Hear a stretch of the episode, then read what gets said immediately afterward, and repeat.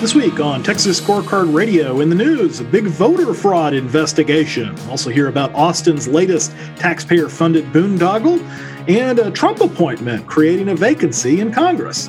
In our interview, we talked to Tracy Marshall of Transparency Texas about the staggering amount of lobbyist spending in Texas. And we'll close with a commentary from Empower Texans CEO Michael Quincy.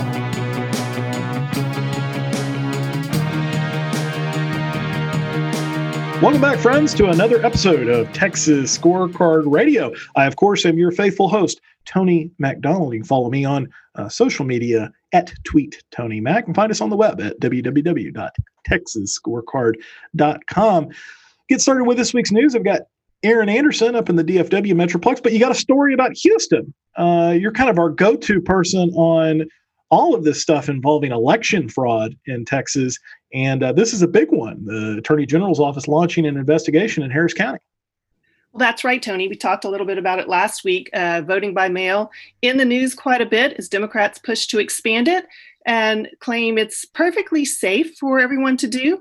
Well, uh, case developing out of Harris County is showing the real dangers of expanded vote by mail, exposing some uh, mail ballot harvesting activity. So, uh, a complaint filed last week by a citizen activist, retired school teacher, uh, Colleen Vera, who has been digging into some of these records for two years now, coming up with a lot of evidence showing some uh, some what she calls some fishy activity in uh, mail balloting in the 2018 Democrat primary. She reported it over to the Secretary of State's office, and we found out last week the Texas Attorney General's office is going to be investigating uh, all of her documentation and more. She's still digging, looking at 2020 now as well. Yeah, so this really contradicts, you know, the story we hear out there is, oh, because of the Chinese coronavirus and everybody shut down, we have to expand mail-in balloting. And you know, the long story was, well, that's where the fraud is. But now, oh no, it's totally safe. We can expand it, no problems.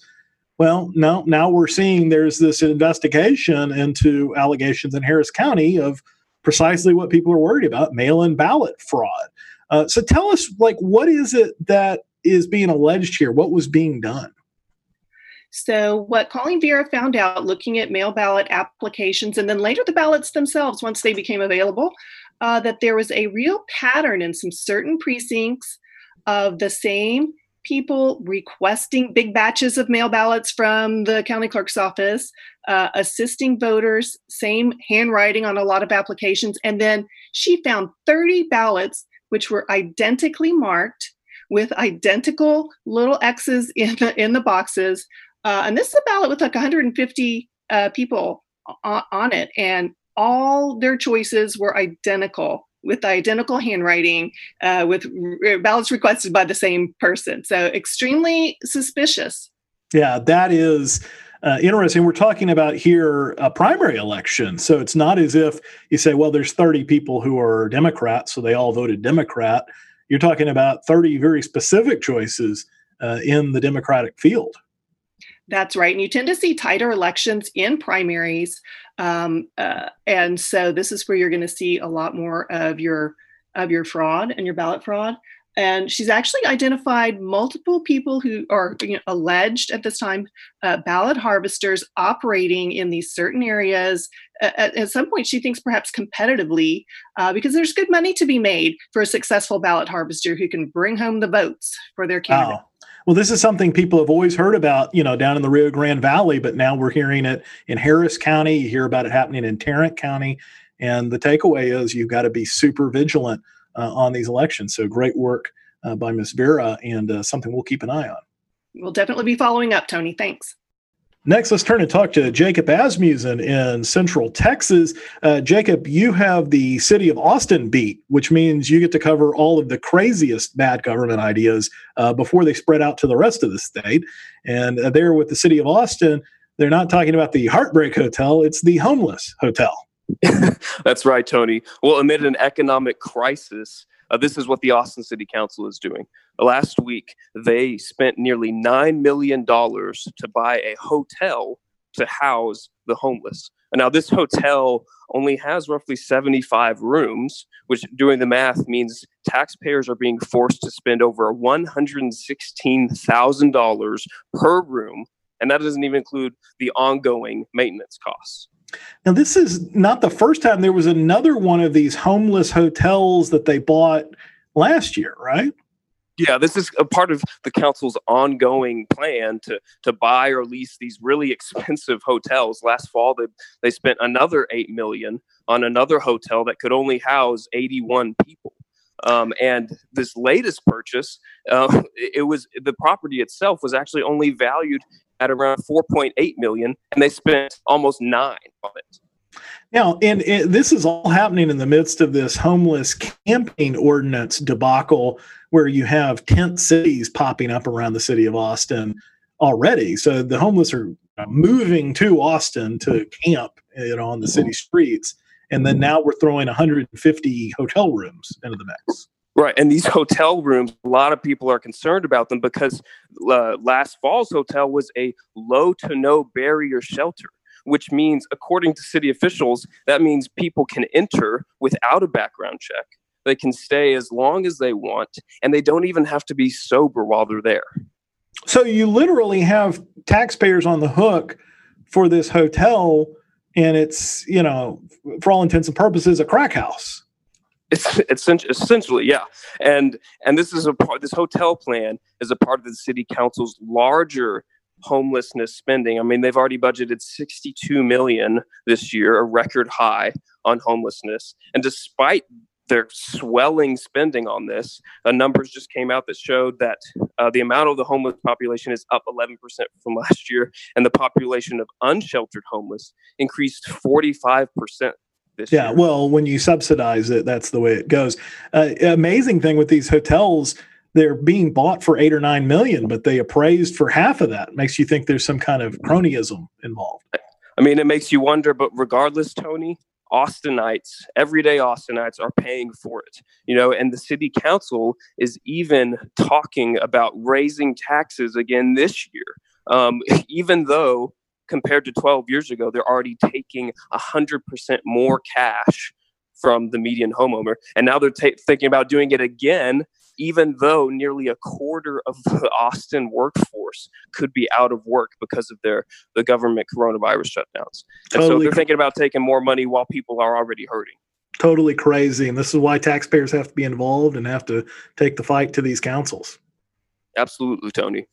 Finally, let's turn and talk to Texas Scorecard managing editor Brandon Waltens.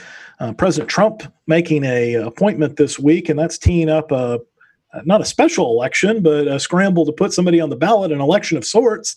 Uh, tell us about that. Yeah, so you've got Congressman John Ratcliffe. Okay, he represents a district up in the DFW area, basically from from Texarkana all the way over to Collin County, just north of Dallas. Uh, he appoints Ratcliffe as his new director of, of national intelligence.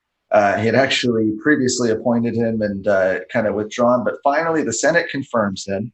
Uh, so now that's opening up a very, very uh, interesting race to replace him on the ballot. Now, uh, of course, we already had the March primary election. Uh, so people have already voted. Ratcliffe was on that ballot. People voted for him. He won that election. Now, with him leaving ahead of the November general election, you've got this really, really interesting situation where it looks like you're going to have precinct chairs, people who are involved in the Republican county parties of his district, essentially choosing uh, the candidate. And so you've got, you know, a very, very different looking campaign, you know, rather than uh, folks coming out and, uh, and, and campaigning in a traditional sense. They're going to these precinct chairs, and those are the folks, a very small group of people relatively, that they're going to have to convince. Uh, of course, there is some question about whether or not this process is even legal, though. Yeah, there's been a little controversy. One Republican attorney uh, opining that because he was appointed to this uh, appointed non-elective position, then they're not allowed to replace him. I've read it. I, I think I kind of disagree, or at least my facial kind of take is I disagree. The courts point is the courts may have to intervene. There may be a lawsuit mm-hmm. from the Democrats because there's a Democrat running for this seat. So if you lose the Republican nominee, the Democrat, you know, is likely to win unless there's like a successful write-in campaign. Um, but nonetheless, it looks like this is going to happen where he's going to be replaced on the ballot. Uh, a handful of folks already jumping in and kind of rumors more. Yeah, some some kind of former folks who have run for congressional races in some of the districts up there. You've also got interesting Ratcliffe's uh, old, I think, district director, one of his staffers, uh, potentially throwing his hat in the ring. Uh, it's going to be very, very interesting. Like I said, when these precinct chairs make that decision, I mean, this is a pretty solid Republican district, all things considered. Uh, you know, so you've essentially got a handful of folks up there who are going to get to pick their next congressman. Yeah, very interesting and, and kind of a grassroots thing uh, that will be going on there that we'll definitely want to keep an eye on. Texas Scorecard Radio is a project of Empower Texans. At texasscorecard.com or empowertexans.com, you can find more news and daily updates from all around the Lone Star State. You can also find updates from Empower Texans and Texas Scorecard on Facebook and Twitter, and follow Empower Texans on Instagram. Texas Scorecard's news digest goes out weekly via email with occasional updates throughout the week. Subscribe online and find more information at empowertexans.com. Someone's always keeping score. We think it ought to be the taxpayers. Well, it's great to welcome back on the program this week our friend Tracy Marshall with TransparencyTexas.org. Uh, Tracy, uh, thanks for coming back. Thanks for having me, Tony. I'm excited to be here. So, wanted to talk about a couple of new things that are going on with Transparency Texas uh, big unveiling of all of the Texas lobbying data and and getting into the issue of the control that lobbyists um, exercise in our governmental process. Uh, but y'all have a big new announcement this week about an expansion. Tell us about that. Yes, yes. I'd love to tell you about our lobby project, but first I need to tell you that we are about to be uh, Transparency USA starting this coming Monday, June 1st. We're excited to announce that we are expanding our coverage to nine states, um, nine of the most important political states. We will be covering Arizona, Florida, Michigan, Minnesota, North Carolina, Ohio, Pennsylvania, Wisconsin, and of course, we'll continue our coverage of Texas. But um, we chose these states because they are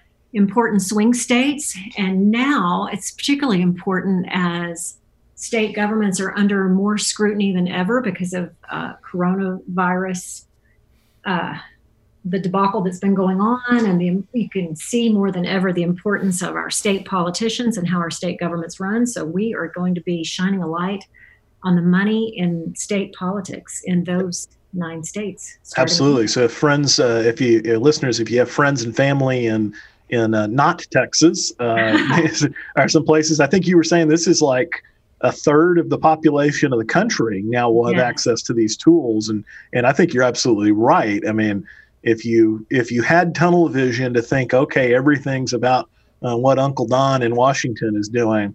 Uh, you suddenly have, have been arrested from that to realize no, your state government uh, your governors, your mayors, uh, your state legislators. These people are incredibly important uh, to your day to day in the preservation of liberty. So, uh, exactly. exposing a, a, little bit of information on on the campaign finance side uh, of these states should be very very good. Uh, here in Texas, though, like we were mentioning, you have this new unveiled tool looking at lobbying data, and I guess I'll ask the question: you, you've always uh, have these great tools on there dealing with campaign finance data where politicians get their money uh, to, to campaign for office. Uh, why venture into the lobbying arena? Right. That's a great question. Well, four years ago, we started because we realized that um, all the money flowing through state political campaigns, political action committees, the money going to and from candidates, politicians, it was really hard for the average citizen to find it. So we have been making it easy for citizens to get answers they need about all the money going through state politics. But the longer we um, were kind of in that world looking at the money in Texas politics, we realized that the real financial juggernaut, if you will, in politics isn't so much the money that people are giving to candidates and PACs, it's the money spent on lobbying in Texas. In fact, Tony, I think the thing that has astounded me the most as we started digging into this was to see that at least uh, as far back as 2015, every election cycle that we have data on, um, the money spent on lobbying has far outweighed the money donated to candidates and PACs. in the last election cycle, more than $100 million more was spent on lobbying than donated to politicians. So um, that's that's an astounding fact. And I'm a guy. Look, I, am kind of marinating in this stuff, you know, right. working in kind of legislative arena and things. Uh, I didn't know that, and I think that's really startling. And you have another startling fact in here. You put a great little piece up on the TransparencyTexas.org uh, website that there's, and this is amazing. There's more disclosure for the giving that citizens do, giving to candidates, than there is for the wining and dining gifts that lobbyists do. That's exactly right. It's another astounding fact about lobbying. And that is candidates and PACs have to record every single dollar that they get. They have to turn it into the Texas Ethics Commission. And if it exceeds $90, they have to tell the donor's name, address, employer, um, the date of the gift. But lobbyists, on the other hand, once they're hired, they can take politicians out. They can wine them, dine them, give them gifts, give them uh, tickets to expensive sporting events back when we had sporting events. and they can spend up to $132 a day on a legislator without even having to report it. So if you think about that, Tony, say you took um, four legislators to dinner or to a ball game, they could spend uh, $530 on them without having to report it. And if there are two lobbyists there, they could spend more than $1,000 a day without yeah. having to report it. That's so, the crazy thing. So so if you if you bring more lobbyists, you get more of these undisclosed, you know, and it's 130 a pop. So right. you know, a couple lobbyists and a legislator, it's like, okay, that's 260 a day. This is per legislative. So like technically they could be spending you know, thou- uh, you just bring thousands of dollars a day exactly. on on lobbying, and and there's just there's no disclosure. You don't know who they. I mean, you just don't know. You don't know anything about um, these transactions, where they were, what they were doing. Here's here's what's interesting, Tony. I'm not saying that lobbying in and of itself is bad. I think people have the right to do with their hard-earned dollars what they want to do. But the what was really interesting was to see the difference in the disclosure that private, citizens were held to a higher standard than lobbyists. And if you think about it, most people, I mean, you and I even, we live in this world of Texas politics, but um, the average citizen, even people who care about Texas politics, a lot of them can say, can name the big players on the left and on the right. Most of them can't name one single lobbyist. And yet, that's where the real money, uh, the at play is coming from. Well, and, and you know, you you have this tool now on the website where you can go on there and you say, well, who are the top lobbyists in Texas? And here's a list. Right. And you can see these incomes. I mean, you're talking millions of dollars a year in income uh, right. to these guys to persuade legislators to do things that are in the interest of you know whoever these folks uh, have signed on as a client. Exactly. Like the top lobbyist in Texas so far this election cycle is Daniel Hodge, and he has gotten more than $800 million in lobbying contracts already. Um, wow. So yeah, there's a there's a lot of money at play there. So it's not it's we just felt like this was something that Texans had a right to know. They needed to be able to see um, this whole other area of money influencing their legislators and their politicians. So that was really the um, the motivation behind building out these databases and making it easy to search. Now, one of the things that has been, you know, became a major issue in the last legislative session. I think it's uh, it's one of the Republican Party of Texas's priorities.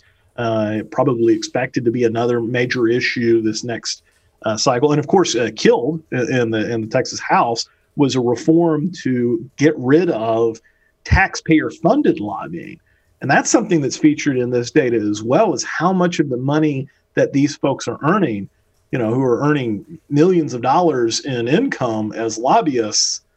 Uh, a lot of that money is coming directly out of taxpayers' pockets. Right. Exactly.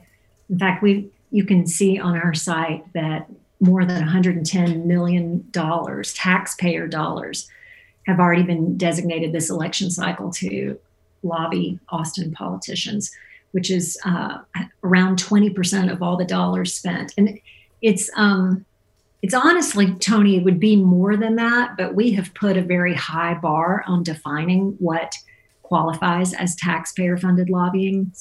So, um, for example, obviously we include organizations who are strictly have 100% of their funding from a taxing authority or they themselves are a taxing authority like school district for example. But um, we have included other entities when they get all or almost all of their funding from a taxing authority. So um, we set the bar high before we categorized an organization is taxpayer funded. So if it were, you know, it's if it were lower, if we did, for example, say, oh, the majority of their funding came from taxing authorities, then that total dollar amount and the percentage would go way up. Yeah, so you have folks who are vendors to government, but they do other private things. Those get right. classified as private lobbyists. Exactly. But you also have these folks who, you know, get government contracts. It's really all they do and mm-hmm. um, you could classify that, I guess, as private, but uh, that's the really taxpayer funded because they're just a government contractor. That's what they that's, that's what they, do. they, do. Right. Yeah. Yeah. That makes a lot of sense. So you're talking about 110 million dollars in lobby contracts from these folks, but these lobbyists who work for these taxpayer funded entities, um, they're also representing private clients at the same time. So it's a mix of, of clients, it seems to me that that presents, you know, very troubling conflicts of interest. Right. It's interesting to look because you can see um, who all has hired these lobbyists and exactly what you said. They will have taxpayer funded clients and then they will also have private entities. So it's, and sometimes it looks as though they come in conflict. So when that lobbyist is talking to a, give, a particular legislator, you have to wonder um, who they're representing at that at that meal or at that event or in that meeting. Yeah, it's it's an interesting thing. You have um, you know these local governments, and some of them they'll come out there and they'll say, "Look, we've got to keep paying these lobbyists because they do a really great job uh, representing our city or our port or you know whatever governmental entity uh, uh, that they're they're kind of speaking on behalf of. Oh, we've got to be able to continue to do this because these people are the experts who really can can get things done for us. But it was like if if you were a voter and your mayor said, "Well, you know, okay, uh, you know, I, I'm going to go and represent you down in Austin and go speak to the legislators on your behalf, but also." I also represent uh, Walmart. and, and, let me let me I'm going to go down there and I'll be talking to him about the city, but I'm also going to talk to him about Walmart at mm-hmm. the same. You you kind of raise your nose and go, wait a second, this you know, and and and that's the funny thing is people, uh, you know, there's been a lot of objection, uh, and this is amazing too. I learned this in the last few uh, legislative sessions. You have legislators, you have um, city officials, some of these government officials who are lobbyists, you know, while they're in office. Mm-hmm. And there's been a lot of outcry over that. But then you go look and start looking at the taxpayer funded lobbyists and you say, this is the same thing because they're being paid by the taxpayers to represent the taxpayers' interest, which I guess would be fine if that's all they did. but but it isn't all they do. It's not. They're, they're hired. They're hired guns. You know, out out marketing themselves to everyone. Really, really amazing stuff. Yeah. Well, and I think our database helps people no matter where they are on, on this issue. Um, we've heard from some people who have said, "Oh, I'm using this." Who are, they're fans of taxpayer-funded lobbying. Um, talked to one city councilwoman, and she said she used our database to show her legislator that um, their taxpayer-funded lobbyist was being far um, that was being far outspent by some private corporations. So, on the other hand, people who want to ban the practice of taxpayer funded lobbying can use our database to show exactly um, how much tax dollars are going to the practice and to suggest other things. So, you know, that that's kind of where we are on all of it is we ultimately believe that citizens are the ones who should decide. but they can't make informed decisions unless they have really good data, unless they know. So, no matter what your goals are, whether you're for or against taxpayer funded lobbying, whether you want to protest, whether you want to talk to your legislator, whether you want to just see who's on your side, make a donation. Um, we're trying to make that data available to private citizens, activists, everyone, so they can be as informed as possible. Because really, that's what it comes down to who yeah. decides Great, great. It's such a great tool um, to take this data that exists out there, but is you know made intentionally hard to access, right. and say, look here, here it is. It's really easy to see. It's really easy to use. Uh, running out of time. Tell listeners uh, at home how do they how do they go check it out? What are the tools that they can see? Um, tell them how they can connect with you and, and learn more uh, transparencytexas.org or Monday, transparencyusa.org. And from there, you can go to the Texas page and see all our great information on Texas. Um, we are on Facebook and Twitter at Transparency Texas and Transparency USA. So check us out. We'd love for them to join us, like, follow, all the things. Great. Well, thank you so much, Tracy. Uh, thank you for the work that you do with this, uh, with Transparency Texas, now Transparency USA. Uh, great work, great uh, work empowering citizens. Go check it out, transparencytexas.org, transparencyusa.org. Hi, this is Cary Cheshire, Vice President of Texans for Fiscal Responsibility. The 2020 election will be here before we know it, and with every election comes candidates that need to be vetted and tested before we can entrust them with our vote. At TFR, we take that vetting process seriously. Any candidate seeking our endorsement must first fill out a comprehensive questionnaire, then sit for an interview with our staff. We then seek input from each candidate's would be constituents before making a decision. To find out more about our endorsement process and view which candidates have made the cut, visit empowertexans.com slash endorsements. Well, we can't have transparency unless we have accuracy in the records that we keep. Empower Texans CEO Michael Quinn Sullivan touches on that subject in this week's commentary. It was two years before Israel became a nation in 1948 that the first ancient scrolls were discovered by Bedouin shepherds in the caves of Qumran near the Dead Sea. Nearly a thousand scrolls were eventually uncovered by archaeologists, covering most of the Old Testament, commentaries on those texts, other religious documents, and even some information about the community that lived in Qumran before it disappeared into the sands of time. Who these people were dwelling in the Qumran caves near the Dead Sea continues to be a topic of debate. It's believed by many that the scrolls were placed in clay jars in the caves during the Great Jewish Revolt in the late 60s and early 70s AD. They wanted these documents preserved from the ravages of war with Rome. Two lessons spring to mind. First, the scrolls themselves provide a stunning testament to the power of devoted transcription. These ancient copies of even more ancient texts mirror the translations we use today. Second, the people at Qumran, whether the Essenes, a sect of the Sadducees, no one knows for sure, but clearly they wanted to preserve these writings, the fundamentals of their faith. They did so the very best way they could. Even in an age of text messages and emoticons, we can relate. Original copies of the Declaration of Independence and the U.S. Constitution sit in special cases at the National Archives, set to drop safely into special chambers at a moment's notice of a natural or man made disaster.